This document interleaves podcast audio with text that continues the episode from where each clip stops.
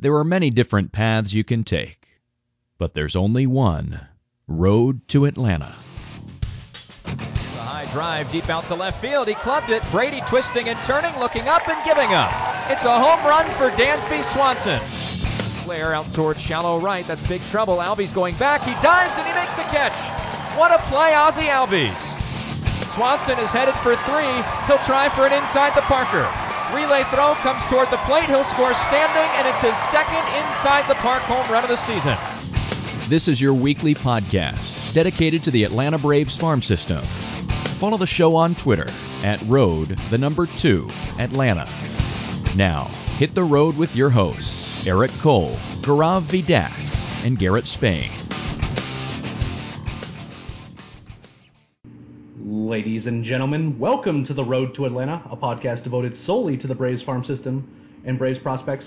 I am your host, Eric Cole. You may recognize me from my work on Twitter, where you can follow me at Leprechaun with a K. Uh, you're going to be finding random, random life anecdotes, but mostly you're going to be getting a lot of minor league, minor league baseball, specifically about the Braves. Uh, when you follow me on Twitter, you may also recognize me from my work over on Talking Chop. Joining me are my two regular co-hosts. First, we have the purveyor of the Braves MILB and Braves Farm Updates, basically whatever name he's decided to change it to. This week we have Garrett Spain. Garrett, how are you? I am good. I'm also joined by the purveyor of the Braves Reddit account and also a personal account at GVDAC, uh, where that's not so much baseball so much as bad dad jokes and one Gaurav Vidak. How are you? I'm doing well. I'm excited for this episode. Uh, I'm really excited too. It's uh, been one that's been kind of in the works for a while uh, because unfortunately we have one of the busiest men in the industry on the show on the show today. Uh, the the Grand Poobah, uh, I guess the newly minted ba- Grand Poobah of Baseball America, one of the leading minds of you know prospect and amateur rankings, is one JJ Cooper. JJ, how are you? Good, good, good. And you're too kind. This has been in the works for I think about four months, which usually involves me every month saying I owe you a podcast, and then I'm so I'm glad that we're finally actually able to do this.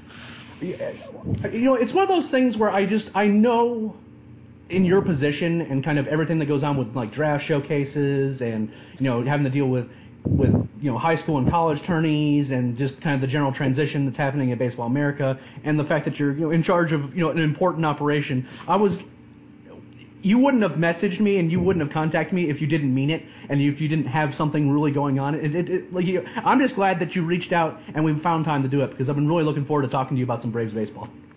It is nice that the handbook is done. Uh, you know, it's not like it's slowed down because we're working on the college preview right now. We just released the top 200 draft prospects.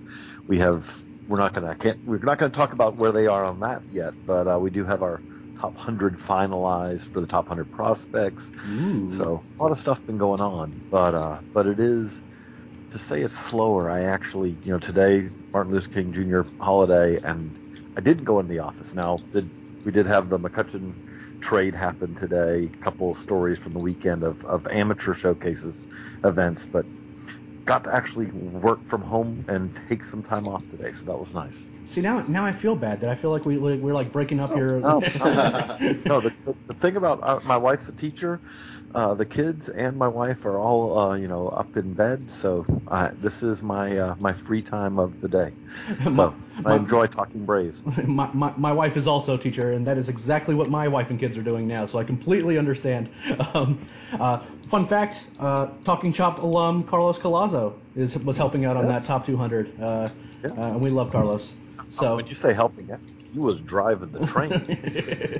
well, I, I, I don't want to I don't want to lay claims to exactly what process went into that, but I know that Carlos has been putting a ton of work uh, at Baseball Oh, yeah. America and, and especially on the, the draft side, and we're really happy for him. He's doing really good work over there. So make sure you go read that top 200 list. It's really interesting. It's obviously they put a ton of work in it, into it. Uh, but we're not going to talk draft today. Uh, we're, what we're going to try to do is we're going to focus on the, the current state of the Braves farm system, uh, for better or for worse in some in some cases. Um, and it's it's been an interesting off season for the Braves farm system to be Oh, sure. uh, you know, and again, you know, some some good, uh, a lot of bad, uh, but you know, there's still a lot of interesting things to talk about. So we're going to kind of get the elephant in the room out of the way, and I know our first question is going to be about the kind of the international, you know, the international restrictions and kind of what happened to the Braves farm, farm system. So go ahead, bud. So we're all aware of the fallout resulting from the whole GM scandal, including the resignation of uh, Mr. Gordon Blakeley. Have you heard of any other changes or possibly rumblings uh, of changes that are coming within the international scouting department? I have not. No, I'll be honest. I haven't asked probably as much as I should, but no, like I do not know kind of where the dust kind of fully kind of clears there. Um, now, one thing that is obvious is is, and this sounds awful to say, but they don't need, you know, a fully formed international scouting department right now Mm-hmm. because they're not going to have the money to spend. So which is the rough thing, is essentially that they're going to be the penalties that they are facing. Not that you, you again, you still want to be scouting internationally, all that, but the penalties they're facing obviously are going to mean that they're not going to be, uh, you know, a significant player in the market for a while. But um, but at the same time, no, I, I wish I, I wish I had a better answer for you, but I actually something I probably need to ask about. But I don't I don't know how much of a complete teardown this is going to be on the international side. And I don't even know, you know, to be honest, it may be something where they don't fully even know that yet because there is, that was obviously, if you look at the, the grand scheme, that was where the biggest fingers were pointed. Is that what the Braves did internationally is where they faced the most penalties, and what the Braves did internationally is is is in essence, you know, obviously there was the, the draft penalty and all, but at the same time, when you say the Braves ended up in trouble, well, if you say, well, what what was the the the, the, the root of that trouble? It was largely on the international market, and you know, it's, it's interesting because obviously you guys saw it all. There was a lot of debates about oh, the Braves were just doing what everyone else was doing, and that's one thing that I do think is a misnomer because if you say at one point other teams were doing what the Braves were doing, I wouldn't necessarily disagree with that. But ever since the Red Sox were hit with a penalty for package deals, you know, Ben Badler knows this a lot better than I do, but talking, you know, to Ben and talking to you know people I, you know, kind of know and, and trust in the on the international side, uh, that was essentially the signal of okay, it's it's a different rules now. No, these rules actually apply, and what the Braves did after that was what got them penalized, not what they did before the Red Sox Hmm. got penalized. Uh, just a quick follow-up question. We're, we're aware of like the sanctions the Braves are undergoing and missing or having all these players taken away. Uh, is there also some kind of like, just in a in a different point of view, is there are these like relationships with these other trainers and, and scouts uh, abroad? Is that ruined? Is this another thing that the Braves are going to have to repair? I don't know if that's ruined as much, just from the standpoint that, you know, well, for one, I mean, there, yes, there are relationships that are going to have to be rebuilt because the reality is, is the people who had those relationships are no longer there. But at the same time, that is kind of actually in some ways the advantage of, I mean, this being kind of a, really in many ways a new front office is at the same time, the people who've come over also, you know, AA has run a team before. You have these relationships. So it's something where I would say it doesn't have to be completely rebuilt there as much as the reality of right now is, is that if you don't have money to spend, then you're, you're not going to see the best players. I mean, that's just the reality of it Mhm. in, in the international market and the Braves don't have money to spend. So it'll be a while before that. But at the same time, once you get to the point where the Braves have money to spend again, I, I don't think that those there, there's any of these relationships that have been severed completely or anything. It's going to be um, at that point. The reality of it is again is is that we are now in a world where there is a, in essence, fixed amount of money available to be spent on the international market, and so it, it's different than it was 10 years ago from that standpoint in that if you're you know if you're representing players there's only so many different way places to go, and the largely relationships do matter, but relationships are not going to exceed the difference of this team has this much money to spend and this team's only offering this. And so, you know, when that comes around again, I don't think the Braves are going to have trouble being able to sign players. Good to hear. So with the sanctions against the Braves, obviously they're going to be handicapped in the international market for a while going forward. So if you are Alex Anthopoulos, how would you go about replacing the talent that you're going to lose in the free in the international class? Well, and that's tough because again, these penalties are very different than they would have been if we had been talking 10 years ago. Because 10 years ago, my answer would have been, well, simple. You shift that money that you would have spent internationally and you shift it to the draft. Because, you know, under the old draft system, you could draft a 18th rounder and you could say, we're going to give him a million dollars. And then you'd have to go to MLB and MLB would tell you, don't spend that million dollars. Don't do that. And then you would say, okay, we hear you. We're going to spend that million dollars. And then you could sign a third round talent in the 18th round who slipped because of, you no, know, but you could shift money. Now you can't shift money like that. Obviously, it's something where you have, in essence, a, uh, a fixed amount of money you can spend in the draft. You have a fixed amount of money you can spend internationally. And the Braves just have had basically one of those two prongs taken away. Now, the things you can say is, is okay, you know, does ownership let you shift that and basically bank it for the future? Well, most teams they work on a yearly budget, so probably not. Mm-hmm. I, I, I do think that that is going to be the reality of it is is that's something you can't fully make up for under this current system because you can't really. There's really very few possibilities of spending it elsewhere. Their hopes for spending it elsewhere are, if you're looking at talent acquisition non major league free agent side is okay the rare time that a Cuban or you know is 20 you know is 25 or older comes over well you could spend it there. And then the other options would be maybe you know you, you acquire you spend a little bit on, again on a veteran coming over from Japan or Korea but that's not the same thing as signing you know five impact long ways away 16 year olds. And there's no good way to replace that. I mean, obviously, that's something that the Braves front office is going to spend a lot of time kind of thinking on. But the penalties under this system are much stronger than what an international ban would have been under any previous system that we've seen in Major League Baseball. Yeah, it, it's it's been a kind of a tough thing to really wrap our heads around because obviously losing the prospects was a big deal because there were some big names like Kevin Maitan, you know, and guys we liked like Yunior Severino, Del Rosario. But it's the it's the penalties in future periods that are going to be almost more heavily felt just because you were going to lose, have some attrition from some of the guys that we lost anyway, but you have no chance of buying any lottery tickets whatsoever, you know, for for the foreseeable future, and that's tough.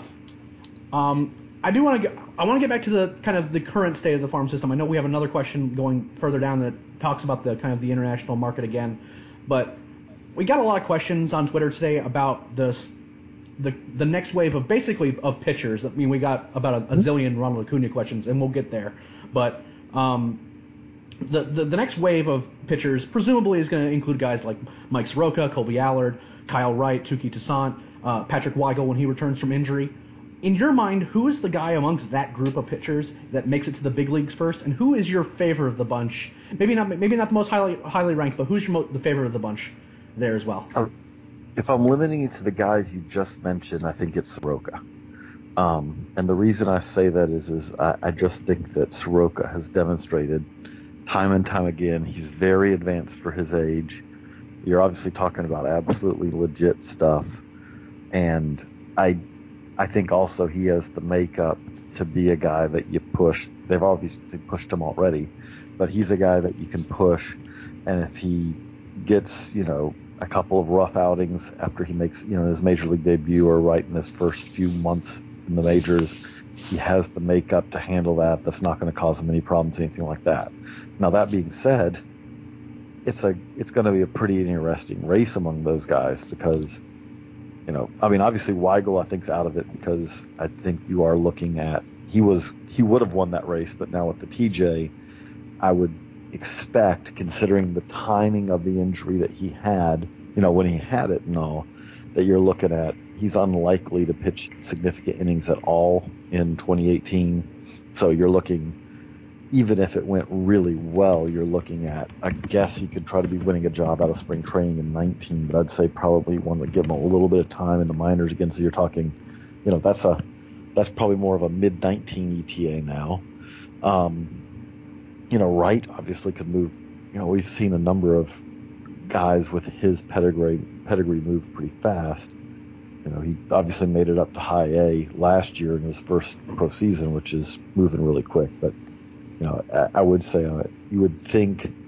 I think Allard needs a little bit more time in Soroka just because I think his approach is one. I think again he's got the makeup, but his approach is one that that's going to be, uh, you know, I I would like to see some AAA time, more AAA time for him, you know, to kind of acclimate to a one more level before he goes to the majors. But obviously, you could be seeing him at some point in 18 Toussaint, I think, is more of a 19 guy again, unless you, unless they said he's going to be a reliever, and then you know I think he could move pretty quick that way. But yeah, it's. The, I mean, the other interesting thing about this is, is part of this really is going to depend on. So what about the wave before them? How many of those guys sure. basically pitch their way to where you say, okay, it's we have an opening? How many of those guys get hurt where there's an opening? Or, I mean, it's not going to happen, but there have been instances where, you know, teams put five guys out there and they've made all, you know, all the starts all year. I mean, it happens about once every four or five years, I think, but, you know, it, it's going to be that first wave of, you know, I mean, obviously Teheran's still there, but Newcomb, Gohara, guys like that, it's like, okay, part of it does depend on if those guys pitch well, then there's not really, then you, the timetable gets slowed because there's just not the opportunity which would obviously be a very that'd be a problem that Braves fans would love to be dealing with. Oh, you're not wrong about that. I just have a quick follow up before the next question, and that, and that's about Patrick Weigel because he's a guy that I I, I, I particularly like. Uh, I like the makeup there too with him, uh, and he has mm-hmm. big and he has big time stuff when he's healthy. Given that he's very likely, unless there's you know he has some sort of superhuman rehab, and we know he's throwing now, but is he a guy that you would put that if you were if you were in the GM or player development chair, you would send to the Arizona Fall League just to kind of see what you have, and then maybe you know maybe kind of go from there in terms of maybe a 2019 type thing. Yeah, if his rehab goes as you kind of hope, that would say that to me. Seeing him pitch innings in the AFL makes a lot more sense than him pitching innings in the 2018 minor league season. You know, one thing I think we have seen is, to me, nowadays, it's not again, it's pitching. It's never an absolute certainty on any of this thing, on any of these things.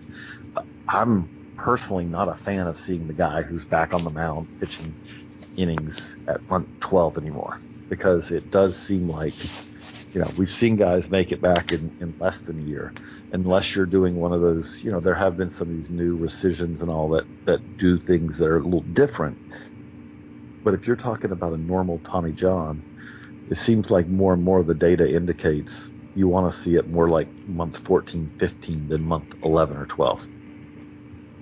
Hmm. That's interesting. Uh, switching back to the international because I have like a million questions about this.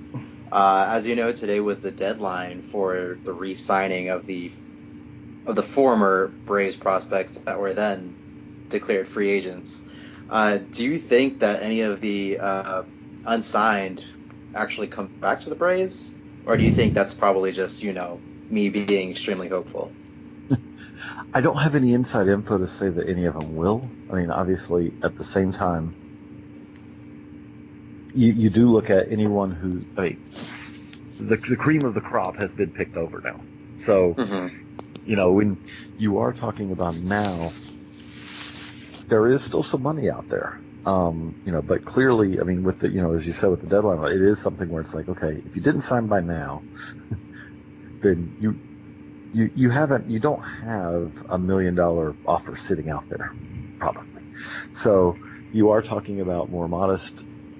Is it? I mean, could I construct a scenario? Someone who really, you know, who really, uh, uh, you know, kind of clicked with, you know, like the Braves development plan for them, all that.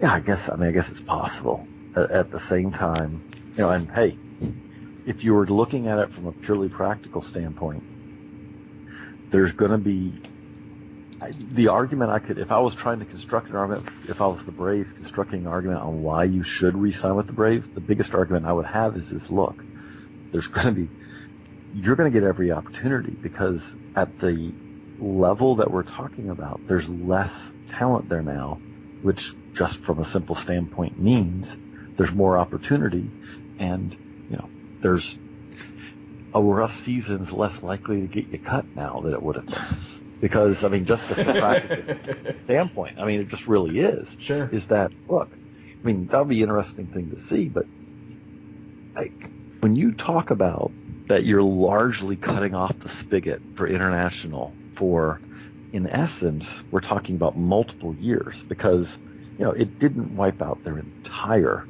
You're not saying it wiped out their entire, you know, last class, but it did come pretty close. You know, that pretty close for that that that you know that group you're you are talking about okay you're you've got multiple levels that you still have to kind of fill out with with players sure and you know and so i mean that would be if i was going to make the sales pitch if i was the Braves front office that's the sales pitch is look you know that we're going to spend a lot of time working with you and you know we're going to give you every opportunity because the reality of it is is that there's less there's less of these guys here right now, and there's less coming.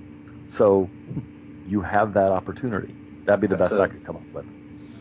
That's actually a point of view I never even thought of. That's yeah, it makes a, it's a pretty solid point. You're not going to have a lot of competition for the next what two, three years. Only through the draft, you know. I mean, yeah. This is you, you know now. And you can only fill out so many roster spots in the GCL with you know 32nd round you know college guys right. that can you know no. can can hold a baseball bat. Kind now of. that I'll say this. Now that is one other thing that you, when you asked earlier about what you will, what can you do? Well, one thing that you will do is, now again, this is because this is purely budgetary.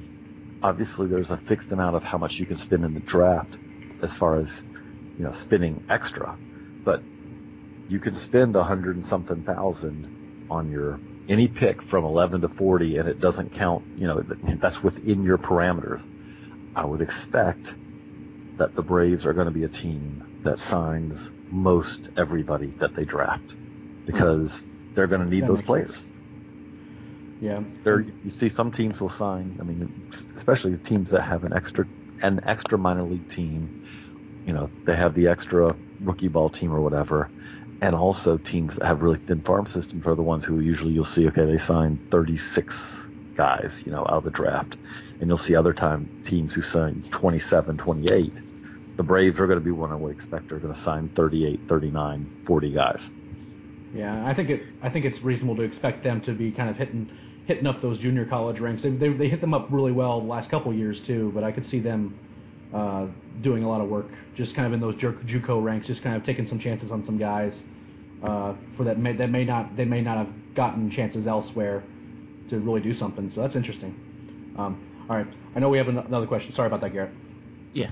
Um, and so the Braves have obviously had issues replacing their third baseman since they lost, since Chipper Jones retired. So do you have enough faith in a guy like Austin Riley to keep Johan Camargo or Rio Ruiz as the starting third baseman as a stopgap to get to him, or do you think they should go out and get a free agent third baseman like Frazier? Great question and it really, I think, partly depends on. So it's funny. I think because of all the off-season turmoil, it makes it more likely that they don't have to go out there and get a Frazier. And the reason I say that is, is that if if nothing of the off-season had happened, if John Coppolella is still the GM, John Hart's still there, all that, well, then I do think that the 2018 season would be one where Braves fans you know, there would be some expectations. No, no, this has to be the year start to see the payoff. It's been a rebuilding process, new stadium. Okay, at some point there was talking about being competitive in the first year in the new stadium. That didn't really happen. Now it's year two of the new stadium. We spoke, you know, we need to see some success. And if that's the case, then that may be the impetus for needing to go out and get a Frazier or someone else like that. Well, if you're Anthopoulos, there is no such pressure mm. at all. Because, you know, I mean, really, is there going to be pressure? Like, let's say the Braves go out and they win 75 this year. Now, there may be pressure on Snit, but as far as the front office, the answer they can rightfully say is, is look, we didn't want to make any major moves until we kind of knew what we had. So, you know, as far as the um, when I say major moves, I mean as far as the talent that they already have in house. Like if you're AA, it's hard to be. It's hard for him to fully make that assessment. Obviously, you have the reports, you can watch video and all that, but that's not the same thing as Anthopoulos and his guys, who are now in many ways running this team, being able to make a full assessment of Austin Riley will be ready mid-season. Austin Riley will be ready in a year. Austin Riley is not the guy that we want to count on at third base. You know, whatever that assessment is, it's really hard for them to make that right now. But I do think, and I think we've seen this with the, you know, with the, the new regime right now, is, and I think it's smart on their part to do. It's been kind of a quiet off. It's been a quiet off season for a lot of different teams, but it's been a quiet off season in part because they don't have the information personally to make some of these assessments, to figure out. And one of the things we've seen, if you go back past history, is Anthopoulos is not a guy who is timid about making moves, trading prospects, all those things. But he has to know what he has first. And the timing of when he came in means it if you want to have some of your own eyes on guys, he hasn't had a you know really time to do that yet. So a follow up question to that point: It do you, how much faith do you have in Austin Riley? Where do you see his you know ceiling, and where do you expect him to be? I I do think that, you know again there's some risk here involved. You know I you know but I do think that there's he has I Uh, he has a very solid shot. Probably wouldn't want him to be my three hole hitter or my four hole hitter, but if you told me solid third baseman who has gotten better defensively, who's a really good six hole hitter, yeah. And maybe he ends up being better than that. I, again, I, to me, where they are, I would probably say, yeah, I'm willing to kind of go with Camargo and Ruiz and, and really because you are talking that it could be second half of the season, into the season, Riley's ready. And so, yeah, I probably would go that route because, again, especially the, if they wanted to go out and get a much less expensive stopgap, I would kind of see the logic of that. But at the same time, I can't really tell you that those guys are going to be better than Johan Camargo and Rio Ruiz. Mm-hmm. And Camargo and Ruiz are cheap. You know, I, I guess the best way I could put it is, is strange thing is, is this is the Braves team that really a, is at a point where it's like, okay, probably time to start spending some money, but they're still not far enough into the the rebuild turning into okay, this is the big league team to really say, okay, well here, you know, where are they going to spend the money? I, I, don't have a great answer for that in a lot of cases because this is a team that largely has a, a pretty set lineup now. You know, we know who their catchers are going to be. We know who their first baseman's going to be. We know who their second baseman and shortstop are going to be. We really know, unless they deal Markakis, we know who their outfield's going to be, unless they also, or, or unless they made a trade. But, and we know who their rotation's going to be. For a team that is, that needs to get better, obviously, than they were last year, there's not a lot of logical places for them to spend money. I guess I'm kind of making the counter argument that maybe it would make sense to go out there and sign a third baseman if you had someone you really believe in, because again, there's not going to be a whole lot of other places to kind of to in other directions to go. I'm gonna say essentially JJ means uh, you get Manny Machado, or it's not really worth. But I'm gonna, I'm gonna, because one one year left on the deal. I mean, you can't do that unless you get the extension, and yeah, I don't think sure. he's doing an extension. Yeah, and there, there would be rioting sure. if they if there would be rioting if they traded for Machado and then he signed elsewhere too. That would be, yeah. That would oh, I'd be yep. very upset. Yep. Uh, okay, so we are now at the Ronald Acuna portion of the show, and the J- fun portion of the show. yeah, and JJ, I, I apologize in advance. We've been kind of driving the Acuna train pretty early on, and I'm if if you've been getting inundated with questions for the last two years about Acuna, uh, kind of before his rise, I apologize. Um, no, no, no, no. Um, but I mean, uh, but now we're kind of to the point now where Ronald Acuna is on the precipice, and the talk of him actually being on the major league rosters is a big topic of conversation. Uh, assuming he does really well in spring training, uh, and he performs as well, really he could just perform the same way he did last year in spring training. Uh, would you keep Acuna in the minors? For a few weeks for serving for in terms of for service time, or would you go ahead and bring him up and have him on the roster opening day in uh, in the hope they would kind of engender some goodwill uh, with him down the line when you're talking about contract extensions? Um, I would keep him down. The I would I wouldn't. No, I'm not running a team, so I can say this because if you're a team and running it and you say this, you're going to get a grievance. But yeah, I would invent some sort of way that keeps him down for a couple of weeks because, you know, I mean, I don't care how much goodwill it harmed between Kris Bryant and the Cubs. I do know that the Cubs having an extra year Kris Bryant down the road, and we mean an extra year Kris Bryant in the prime of his career, was worth um, you know, it by the time that decision gets made about, you know, well, you did that to me, there's going to be a lot of water under the bridge by that point because you're talking about a situation where if you do this, you're talking about his seventh year in the majors because essentially what you're doing is you're getting that extra year, especially when you're talking about a guy who, now again, the old Braves regime was adamant about not doing this, but you're talking about a guy who does have very limited time at AAA where you can, and I do mean invent because the reality of it is, is I've been on record as saying I think Ronald Acuna is going to be the second most productive outfielder that the Braves have in 2018 behind Inciarte, barring a Christian Yelich trade or something like that.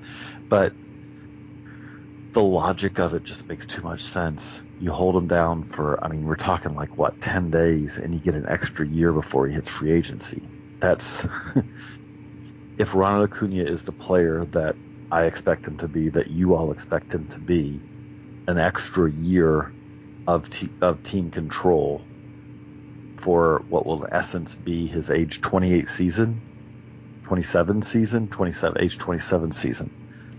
Yeah, I mean, you, you can't turn that down. I mean, that's just, there's too much advantage to that.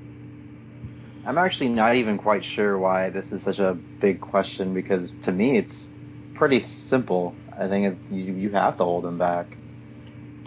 And again, yeah, you're, you're going to anchor him now, but you know the reality of it is is that again, I don't think you know that it doesn't seem like it truly poisoned Kris Bryant and the Cubs, and it really. You know, it doesn't seem like it's really caused a, a massive problem there, and you know, uh, again, this is this is the way baseball works. Now, should they eliminate those rules? Absolutely. Mm-hmm. That's something the MLBPA should be working on. But those are the rules that there are at this time. And again, this isn't forcing anything. You're talking about a guy who, the minute he arrives, is probably going to be the youngest player of the big leagues at that point, or at least the youngest position player in the National League, at least, and who has, you know, who, who doesn't have a full season of double A, triple A time.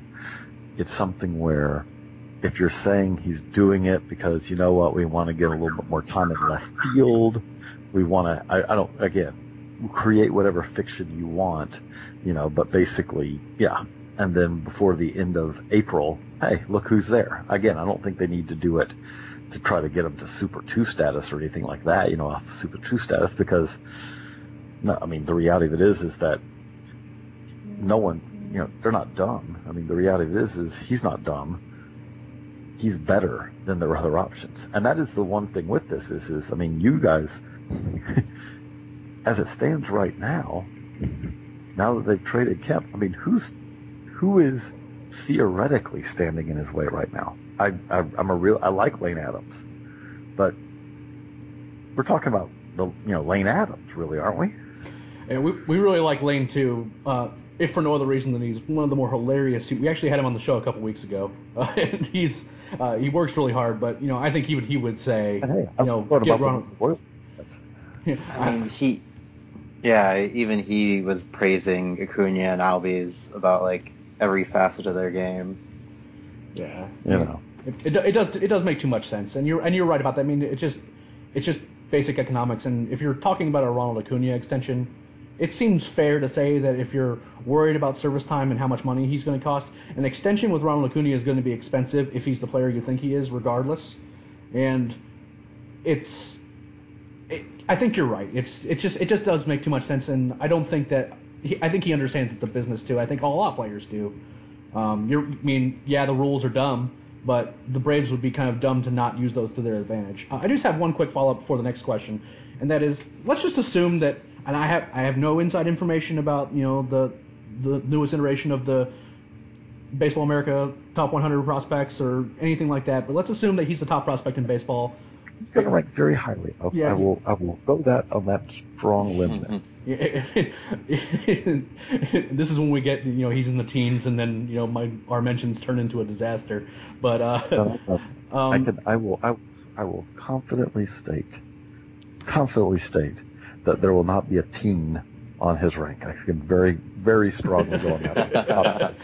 you, heard, you, you, you heard it here, for, folks. But let, let's just assume that he's the top prospect in baseball, and there's there's legitimate arguments for other guys. There really is.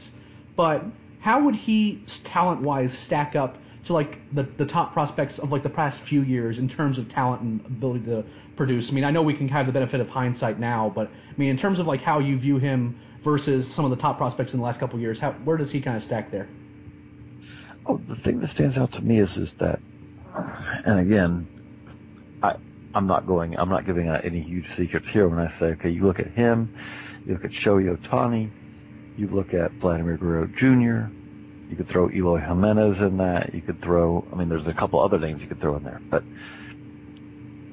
this is a really good top ten. I mean, the reality of this is okay. Let's just talk about Acuna. Now, Acuna where he is now, and I can say this because I, I was watching it in person, but no, he's not Andruw Jones. Now, it doesn't mean he couldn't end up being better than Andruw Jones because he does have, I mean, from a hitting standpoint, he has more ability to make adjustments than Andruw did. When I was watching 17 year old Andruw Jones in Macon in 1995, he was incredible. He was Baseball America Minor League Player of the Year that year. But he also, if you got him 2-2 and you threw a slider off the plate, he was probably going to swing at it. He might make contact, and if he did, he was going to roll over it, you know, to shortstop. And if we talked about 30-year-old Andruw Jones, if you got him 2-2 and you threw him a slider on the outer half of the plate or off the plate, he was probably going to swing at it, and that same thing was going to happen. Acuna is, I think, as a pure hitter, has more ability to make adjustments than, than Andruw did. But that being said, what Andruw did as a 19 year old was more impressive than what Acuna did at the same age. But when you're comparing him to other guys in, you know, in recent years, the top, there's been a drop off.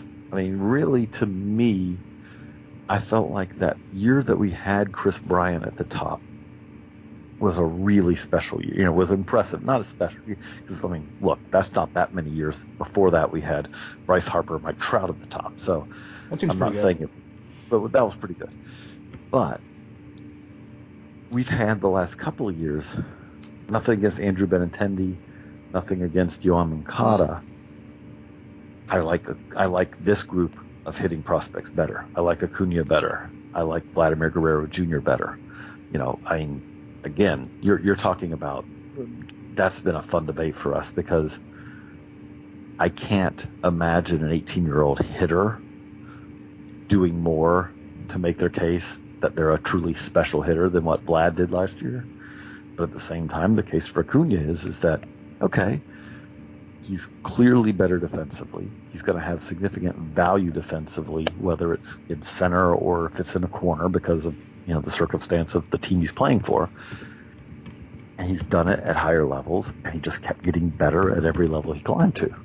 You know, so no, this is something where whichever one of these guys is number one, you are talking about that they're not just going to be number one, but this is they're going to be number one in a year where there are three guys at least who, if any one of them was number one, you'd say, no, this is a really good number one prospect. Hmm. Well, I'm gonna throw a little curveball at you now. Okay. And I want, I guess it's kind of more of an open-ended question. I'd like to get everyone's feedback on this. Uh, we're going to put on our, our GM caps here real quick, and the year is 2019. If you had to create a starting rotation for the Braves using only internal options, who would they be? Okay. Well, so 2019. So, and again, I'm not going to say these in order. Like this doesn't mean Mhm. I'm going to. Soroka comes to mind clearly, but that doesn't mean he's the number one on this team. But no, Soroka. Um, again, because I'm just confident that he's going to be a very solid, a very solid, you know, probably middle of the rotation starter for a long time. Uh, Gohara, because as while there's a lot more like as as certain as I am a Soroka, I'm not nearly as certain on Gohara, but you cannot deny the stuff. I mean, the Mhm. stuff is just truly special. So that's two. Um, Wright, because by Kyle Wright by 2019, I think is is in the rotation. So that's three. I'm not going to go with any of the Rome guys. I don't think any of them are there yet.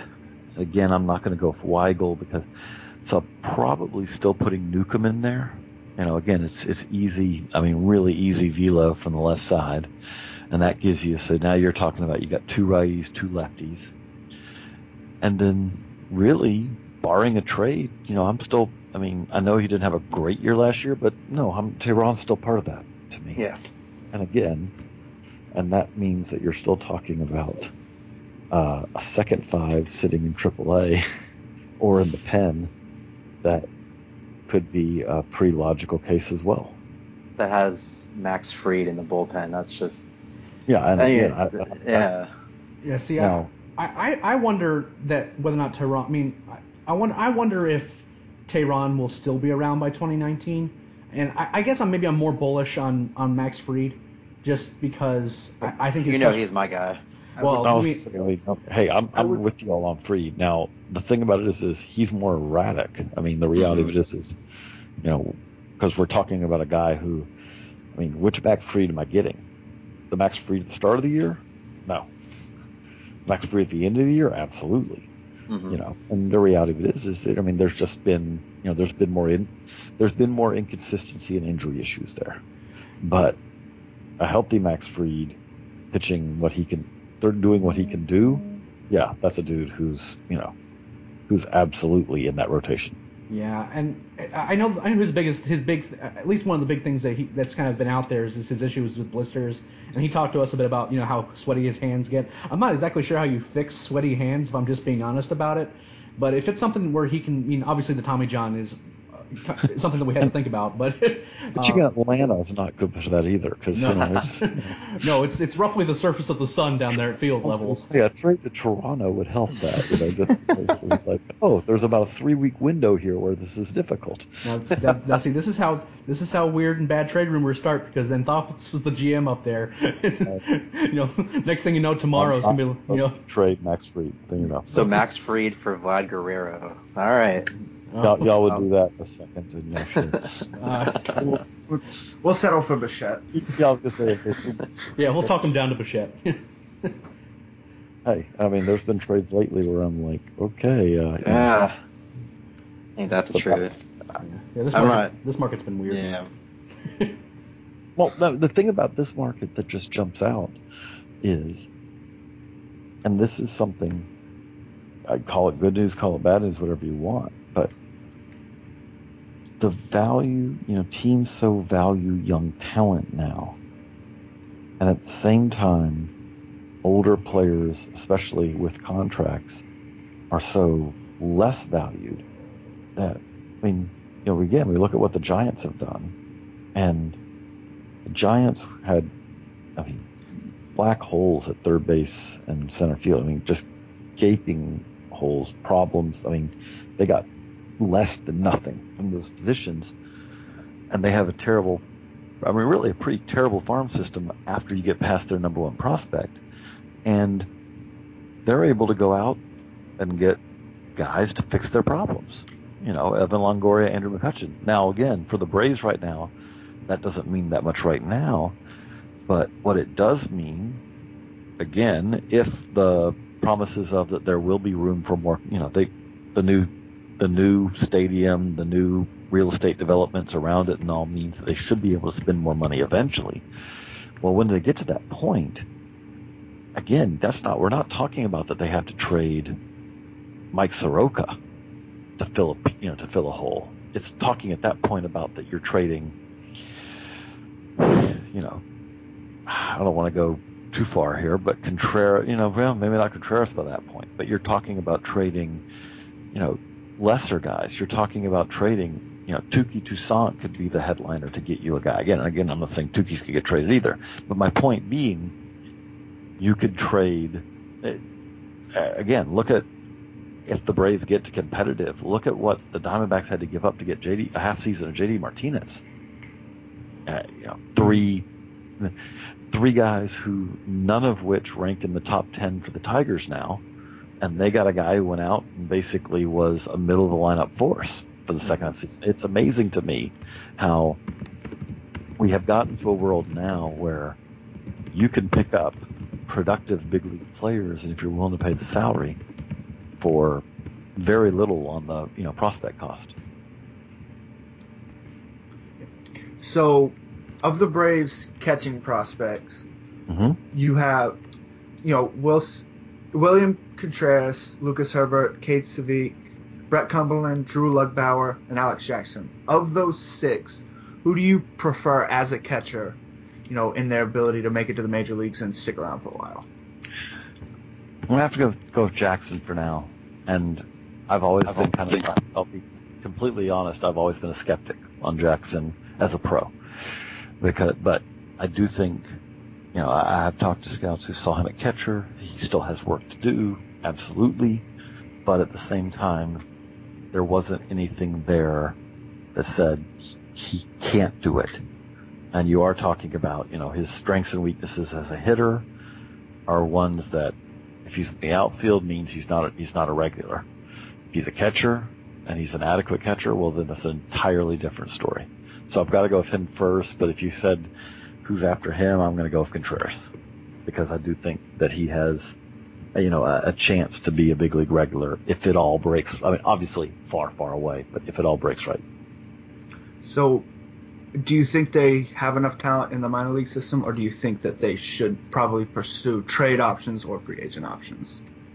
Well, right now, I mean, the thing about it is, is they, if they, you know, they for the next year they're set unless they trade someone away. I mean, to me, at this point, if they, you know, to get an upgrade, you're basically figuring out a way to have them take someone back in the deal because they have two guys. And, you know, I think the reality of it is, is that it's probably worth seeing is, is Flowers.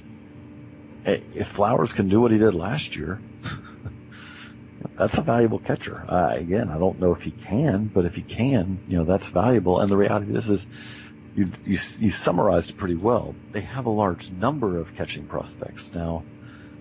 You know, they don't have a Keibert Ruiz. They don't have a, you know, like compare their catcher situations to the, the, the Dodgers, and the Dodgers have a rookie. You know, they have.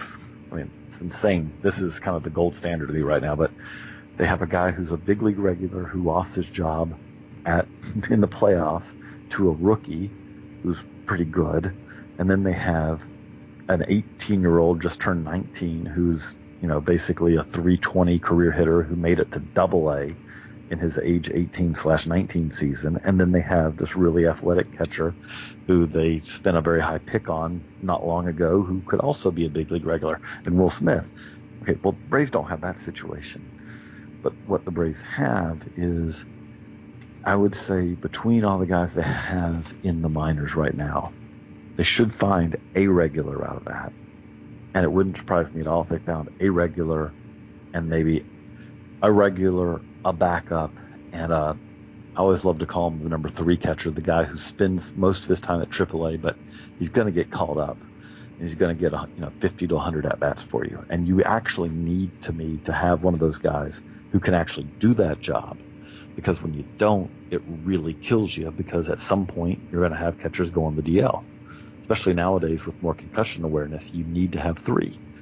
I think the Braves have the ability to produce three out of their farm system because, you know, like Scivicque, I mean, I don't think Scivicque has much chance to be a regular, but if you told me, I think he has a very good chance to at least be that number three, and he could end up being a backup. All right, JJ. One last question, and I promise we'll we'll, we'll let you get back to enjoying the rest of your day, rest of what's left of your day off. Go by. We can go a little longer. You know? Sounds good. Um, so the Rome rotation this past year was really interesting because you had guys like Bryce Wilson and Joey Wentz impress a ton of people. They put up real results. You know, maybe they both have still have some questions, but they definitely answered more questions that are still than there than there were to start the season with those guys. But a guy that sort of has gotten lost in the shuffle because he had an innings, you know, he had kind of an innings limit. He missed a little bit of time. Is the third overall pick in the draft Ian Anderson? So my question is do you see him being able to fix his problems with like his issues with command that he had down the, the lower minors and kind of had that command that he was projected to have when he was drafted? Yeah, uh, if you ask me which of those guys I want, he's the one I want. I mean, uh, no, I, I think I, I was actually pretty happy. I mean, again, it was a weird situation. He's, you know, he's not willing. You're not. They weren't comfortable throwing him as many innings understandably, because of you know kind of his background and all. But at the same time, to me, he showed everything. You know, to he showed the building blocks of being a you know kind of a front of the rotation guy. I mean, that was that was a fascinating rotation.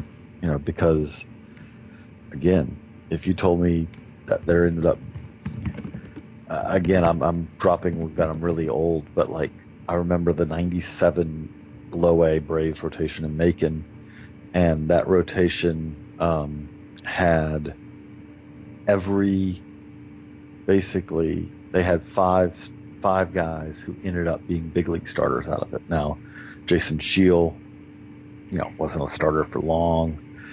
Odalis Perez's career was relatively short. Jason Marquis, Bruce Chen were the guys who ended up having staying power. Rob Bell was up and down, but they had five guys who were big league starters I don't think they'll have five starters off that Rome team this year, but at the same time, I think that they'll probably have five, you know, five big league pitchers out of it, which is often very hard. That's very hard to do, but I wouldn't surprise me at all because again, they had that much talent there. Hey, uh, another pitcher that comes to mind that uh, I really want to know more about, but I've never been able to get to see him is I want to get your thoughts on Kyle Muller you know, he's sat a lot of time. You know, he I've heard things about uh, perhaps struggling with like a dead arm period uh, and then like a shoulder problem. Is there still? I'm not gonna say is there hope because there's definitely hope. He's still only 20 years old. Right. But do you see some kind of possible jump for him prospect wise this year, or is he going to be one that we need to monitor more long term? I think it all depends on the velo. Um, I mean, I don't want to make it too simple, but he has to throw harder than he did last year. That's simple. I've heard, yeah, I've heard very mixed reviews. Sometimes I've heard he was hitting like the high 80s, and then I got some people telling me he was hitting like 93, 94, and I like I just have no idea how to the assess high him. 80s way too often. I'll put it that way. I mean, the reality is, you know, for what I got, you know, I've talked to, you know, I talked to multiple guys who saw him, you know, I, I would say I didn't talk to a whole lot of guys who saw him extended. Maybe it was better extended, but guys who saw him during the you know during the season, guys who saw him you know basically you know I think even in in instructs and it was like no I mean you just got to see more arm speed Now he had that, he showed that, you know, in his high school senior season. So the hope is that it's in there because it's been there before. But I mean, the reality of it is, I don't want to make it, you know, I know, I mean, I know, I mean, I'm kind of known in our office as I'm a kind of a velocity junkie, but because I really do believe, I mean, the reality of it is, is that I know people want to hear, you know, want to see success stories of guys who sit 88, 89 and have big league success. And I'm not saying they never happen. I am saying that if you have 10 promising pitchers who are sitting 88, 89, and I said, I'll take, you know, you can have these 10 and I'll take, you know, basically give me two guys who throw harder. I'm probably going to, you know, I, I, feel better about the guys who throw harder because it's just hard to have any success at the big league level if you don't, if you throw that hard. And yeah, I mean, he's got to throw, again, he's got to show more arm speed. He's got to show more velocity than what he showed consistently, at least from the reports I got last year. And, you know, he's, again, he's done that before. You know, there's, but at the same time, the other part of that is, is you, you kind of already see, you know, assignments tell you something. The Braves, especially under the, you know, the previous regime, were not a conservative organization. They'll push guys. You know, Mike Soroka, you're ready for Double A. Kolby Allard, you're ready for Double A. Right. You know, Max Fried, you're ready for Double A. Kyle Muller, you're not ready for Rome. Well, that's telling you something right there, because basically, and I know, I mean, you know, if you look at where he was drafted as a pick, then you know, okay, well, yeah, they have sent guys, you know, drafted at the same range as him to, you know, to rookie ball for their first season. But if you treat him, uh, you know, financially, he was a first round pick. Braves don't send first round picks to, uh, no, they send them to low A in their first year, pretty much without fail. Mm-hmm. And I mean, when I say without fail, I mean that's going back to again, you know, 20 years ago when I was watching the the Macon Braves and covering them. I mean, it's something where that's just year after year, that's what they do. And if they don't go there in their first year, generally it's because either, I mean, you know, again, Kolby Allard wasn't there for all of his first full year. Well, he had an injury, you know, and they actually needed kind of basically to kind of get him set. But he was predominance of his first year was in low A. You know, team, everyone else from that team, you know, they, they all went to low A. So that's that right there is the signal, you know, that the reality of it is is they knew and again they had a full Rome rotation too, but they knew he wasn't ready. And, you know, there's there's a pretty good to do list there to see if he can get ready. For sure. Okay. I just just real quick, quite frankly, I would hate to see a career undone by an overbearing high school coach. You know, I just um, I'm, I'm I just get frustrated when I see stuff like this. Just like uh, I know I can say it, just like the the stuff you hear out of UNC and their baseball team. I see. I, I will say, I mean, I'm here in Chapel Hill, you know, and I'm not saying it has not happened because I mean we called it out at the time, you know. Um, you know, there was definitely a guy or two a few years ago, like, why is he coming out there? But at the same time, you know, I mean, JB Bukauskas this past year, I don't think really was overused, you know. Um, and the good news, now the good news at the high school level is, you know, and credit to the National High School Federation, credit to USA Baseball, but we're going to see a lot less of that starting last year because now there are, it's not innings limits, pitch limits, and it's pitch limits mm-hmm. that in most cases have some pretty good teeth to them. You know, it's something where, I mean, yeah, are there still some states where you can game it a little bit? Sure, but you know, it, it's something where I mean, you're you can't go out there and throw 145 anymore because I mean, you literally, you know, it's you will forfeit the game if it comes out that you did because it's illegal, and that's the good thing. I mean, the reality of it is is that that is very very good for the game you know, that we are now in a situation where pretty much, I think all but one state that has high school baseball is going to have ab- legitimate pitch limits in 2018. That's good to know. Mm. I, I still remember that horror story out of Japan about the, the high school Oh. kid that threw like 700 pitches in three three days or something like that. Coaching is a whole different, yeah. I mean, Yeah, well, foreign baseball just in general. That's just yeah, it's I mean, you know, I mean, uh, we get we're fortunate every now and then. You know, we're located by where USA Baseball is, and so we get to see the college national team every most every summer. And there's still a story we remember of uh, them facing Team Japan. This would have been about a decade ago now. And the dude for Team Japan, college guy, just shoves, you know. But and he shoves, and I think it was 135 pitches. And when it's over, you know, uh, you know, we wanted to talk to him. We had to wait because he went out and basically, you know, went did pole to pole for forever after it because Goodness. he hadn't got, he hadn't got enough work in. So he's going out running. You know, it's like, you know, yeah, I didn't really feel like I felt like I needed to run more. It's like, you know, it's it's yeah, it's a different animal. Mhm. All right, so for real, last question, and it's just he, he can be and it can be a brief answer. Uh, there's two guys that I I really liked and that were in that Rome rotation again, not big names probably going into say, the we got we got to be talking about Tucker Davidson at some point. Yeah, yeah, oh yeah, yep. So bet- between Bryce Wilson and Tucker Davidson, because you, you very clearly you've been hearing some of the same things that we've been hearing, and we liked him a lot when he you know made the transition to a starter.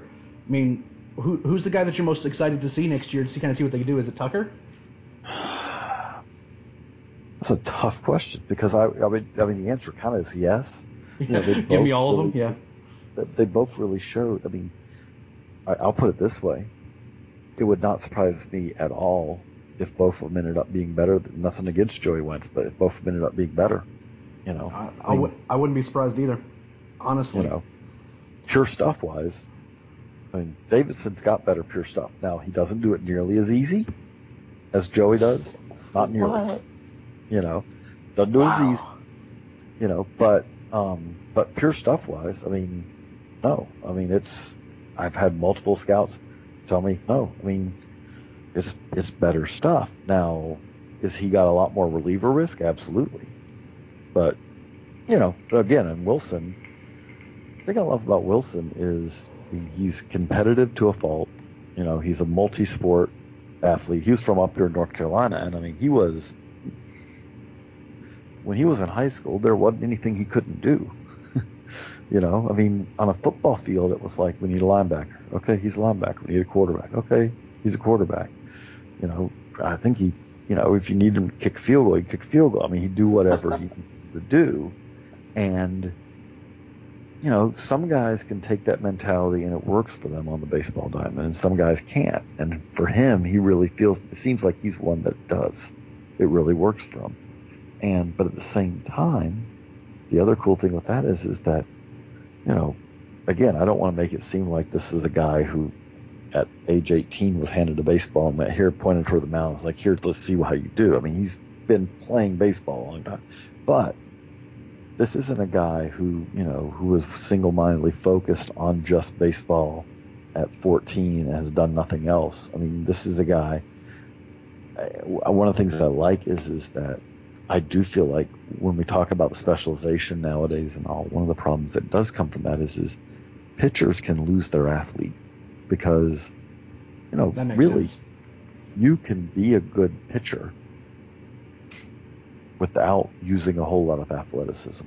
Yeah, I mean, It's it's repeating something over and over, and you can repeat it.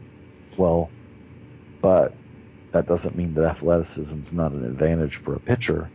And Mhm. Bryce Wilson was using his athleticism in a lot of different ways. He wasn't locked in to basically doing a, a one series of movements over and over and over. Obviously, again, if you're playing football and playing multiple positions in football, you're having to use your athleticism in different ways. So he's now focused on pitching, but he's doing so from the background of being, and I would say when you talk about athleticism, I mean, he, of being a strong athlete. You know, his athleticism was based on strength, you know, as much as anything, but, you know, being kind of a, a guy who has some athleticism and has strength. And that's, you know, that's kind of again, I'm very interested to see kind of uh, you know what that leads to. Absolutely. One quick Tucker anecdote. I, I live relatively close to Rome, so it's an easy scouting trip for me to make. And it just so happened that multiple times when I was going to go to Rome, it just so happened it lined up it lined up with his first start, uh, as well as a couple others. And my first start, I was like, oh, they had to pull someone out of the bullpen, you know, to make a start. And then I kind of had positioned myself, you know, where I could kind of see the velocity numbers in the in the press box. And I started looking, and I'm like, this guy can really throw. And then I went down and got a closer look, and I was like shocked. I was like, like this guy is really good. Uh, even you know he, he didn't exactly have the best fielding behind him at that point in time in Rome's Right, season, and- but But he carries it too, and he carries it. Is the other thing is is that you know it's not something where this is not a guy who could throw hard for an inning, but then you know okay you can't really you know no again you know there's some there's a you know it is it is very much a strength based delivery to me. You know it, it's something where if you want to call it a little bit effortful, okay, you know, but you know but at the same time uh, yeah, I mean, again, I want to see him start because there's there's there's some feel there, and there's absolutely legitimate stuff. you have to at least let him try. You know what I mean? If he pitches himself out of not being able to do it, then so be it, and you still have a good reliever prospect. But he, he- he's, an, he's an exciting pitching prospect. Uh, I'm a little sad that you know he might be destined for the Florida State League, and based on our trip to the Florida State League this year, uh, he's going to be experiencing more rainouts than actually. He just literally will never pitch. Yeah, we we, we, we we were down there for a week. All three all three games we were going to see for the Firefrogs, all three got lined rained out. It was brutal. I uh, got to see a lot of GCL games, and that was fun. But uh, you know, Florida is you know turn change, changes from the surface of the sun to monsoon See, very quickly. see, for me, the frustration for me is is that at least last year we did have one team, but I'm a big MILB TV guy. Like, I mean, uh-huh. I you're, watch. I- you're preaching to the converted. and and the reality of it is is that the Florida State League is almost a black hole. yep. Like guys go there and they disappear until they get to double A and all of a sudden you can watch them. that, you know? that, that's, that's the frustration. It's Yeah. the Cal League and the FSL. You know, it's those are the leagues. The Cal League, it's like, oh, good, someone was in San Jose because that's where you get to see them. And the FSL, what was it, Bradenton this year that actually did. Thank you, Bradenton, because it, it really was. It's something where you know they.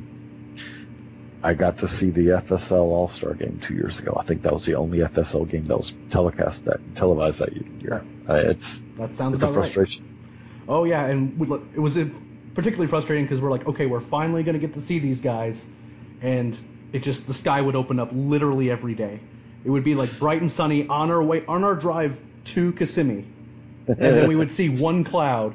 And I remember like the last day we were there, Garrett's like, "Yep, it's gonna rain." See that one cloud, and w- it it, it, it, it, and it happened. And I was I was like almost mad at him, like he had wished it upon us. But um, you know, Oh, I mean that that is Florida. It's like okay, you know, yeah, it's fine. You said, like the GCL, the GCL games get in because it's what five thirty, six o'clock is when it normally hits. I mean, Usually, that sound that sound. I mean, again, from our experience, that's exactly what happens. Although one GCL game started off at about 130 degrees outside, and then about 30 seconds later, all the players were even like hiding up in the stands with us because the sky had opened up again. So yeah, I mean that is But hey, we did get to meet Ken Griffey Jr., so that was pretty cool. that was that was That's- that, that, that definitely helped make that trip for sure. And it was a lot of it was a lot of fun, but you know, I don't mean to you know, you def- folks should definitely make the trip to see minor league baseball wherever it is. But I would definitely check the weather report just to be able But to. the thing, the thing that I always say that I do not understand is, I mean, and you guys know this, but if you're going to spring training, if you're going to spring training, even if I understand from most fans, you know, they're, which even if it is much more expensive now than it used to be, but it is something where there's something about going and seeing the big leaguers and all that. I get that. Oh, head to the backfields. The backfields are hmm especially like if you're a Braves fan. I mean, the backfields. I remember two years ago. It's like I'm sitting there and it's like, okay, I'm watching Ricardo Sanchez versus Max Fried on this field. I'm watching Sean Newcomb and Touki Toussaint on this field. I'm watching no Sean Newcomb on this field. I'm watching Touki Toussaint on this field. and then you know, and then oh, and Acuna's over here, you know, and there's Albies just showed up, you know. I mean, it's Now you might have to walk two miles to get to that backfield, but there's a lot of really interesting players to see, and I, I agree wholeheartedly. it is it is well worth it because, and again, I mean, the big part about it is, is that if you pick it right, you're talking about there's there's often three games going on, Yep. and there's literally always something going on, which is awesome. Yeah, it, and it's a ton of fun. I mean, spring training you'll like you'll get to see big leaguers and that's cool, and you get to just kind of see the nicer park. But the backfields, I agree, it's where it's at. I'm actually really interested to see how spring training is going to work when they move to North Port to kind of see how how much more backfield activity and things like that we're going to be able to see. Uh, I, I plan on making the trip uh, once it opens up and kind of see what happens from there. But uh, overall, yeah, it, It, it will be. I mean, it, it'll be. Again, as I keep saying, but it's just true. I'm old, so it's like I remember going seeing the Braves, you know, in West Palm. So it it does um, it it amazes me that at that point I could literally be at that I have seen between big league and spring training that I'll have ex- essentially lived through six different Brave stadiums. wow. That's just that's stupid, you know, because it's West Palm to Kissimmee to the new park, and then it's Fulton County to you know to the TED to the new park, and it's like Wow. I didn't I, about I mean that I'm way. old, but I'm not that old. Like I mean seriously, there'll be six different ballparks. You're, you're, just, you're, you're just living in an age where everyone needs a brand new toy. It, it has nothing. Has Yeah. not, age is not, age has nothing to do with it. It's just you know you need everyone needs bigger and better things. Um, all right, JJ, that's all we have for you tonight. Uh, please let us know what Baseball America is going to be doing up coming up soon, so that way they can you know point you in your direction. Well, you know, again, uh, so we have a lot of stuff. It's, it is a very busy, in a good way, busy time at Baseball America. So we have 26, you know, we talked about the top 10, but we have 26 top 10s up now. So uh, we will have those wrapped up by the end of the week. So by the end of the week, we will have posted top 10 prospect lists for all 30 teams. You know, scouting reports for everyone if you're a baseball, of all for all of those, for if you're a Baseball America subscriber. Um, and then the prospect handbook, which has goes 30 deep on every org. Obviously, if you're a Braves fan, it's a really good top 30. And good news is is that good news, bad news, I guess, is that you know we were able to get all of the uh, to uh, to get all of the changes that happened as far as Maitan and all that. So it is a as of the time we're recording this, it's still a completely current top 30. Nothing's changed. Yeah, Nothing yeah, happened. yeah. Don't don't don't don't wish the bad bad stuff on you. Yeah, you know, but um, but uh, but and then you know beyond that, we also have the top 200 draft prospects is out. Um, you know, for subscribers, uh, we'll have the uh, the top 100 prospects list coming out. You know, again, it's there's a lot of stuff, and if you do, you know, for anyone listening to this who does subscribe, as we like to say, thank you because that's what allows us to do this. So, you know, if, for subscribers out there, thank you. We appreciate it, and we will keep working really hard because I mean it is fun. It, you know, this we're talking like I mean this is fun. right. You know, talking about this, it's hey, you know, it's it's something where you know I'm a UGA grad, so you know I know there's a lot of UGA fans probably listening. They're like, it's a good time to start talking uh, baseball now, um, but it is hard to believe. anyway. Absolutely. Uh, also, make sure if you are not a subscriber to Baseball America No, and you subscribe. yeah, and you listen to us and you are not a subscriber, you are doing it wrong. The first thing you should be doing is going and signing up for a Baseball America subscription. Uh, the the continuous It's monthly not that expensive, I promise. it, it is ten dollars a month. You lose that much in change in your couch each month.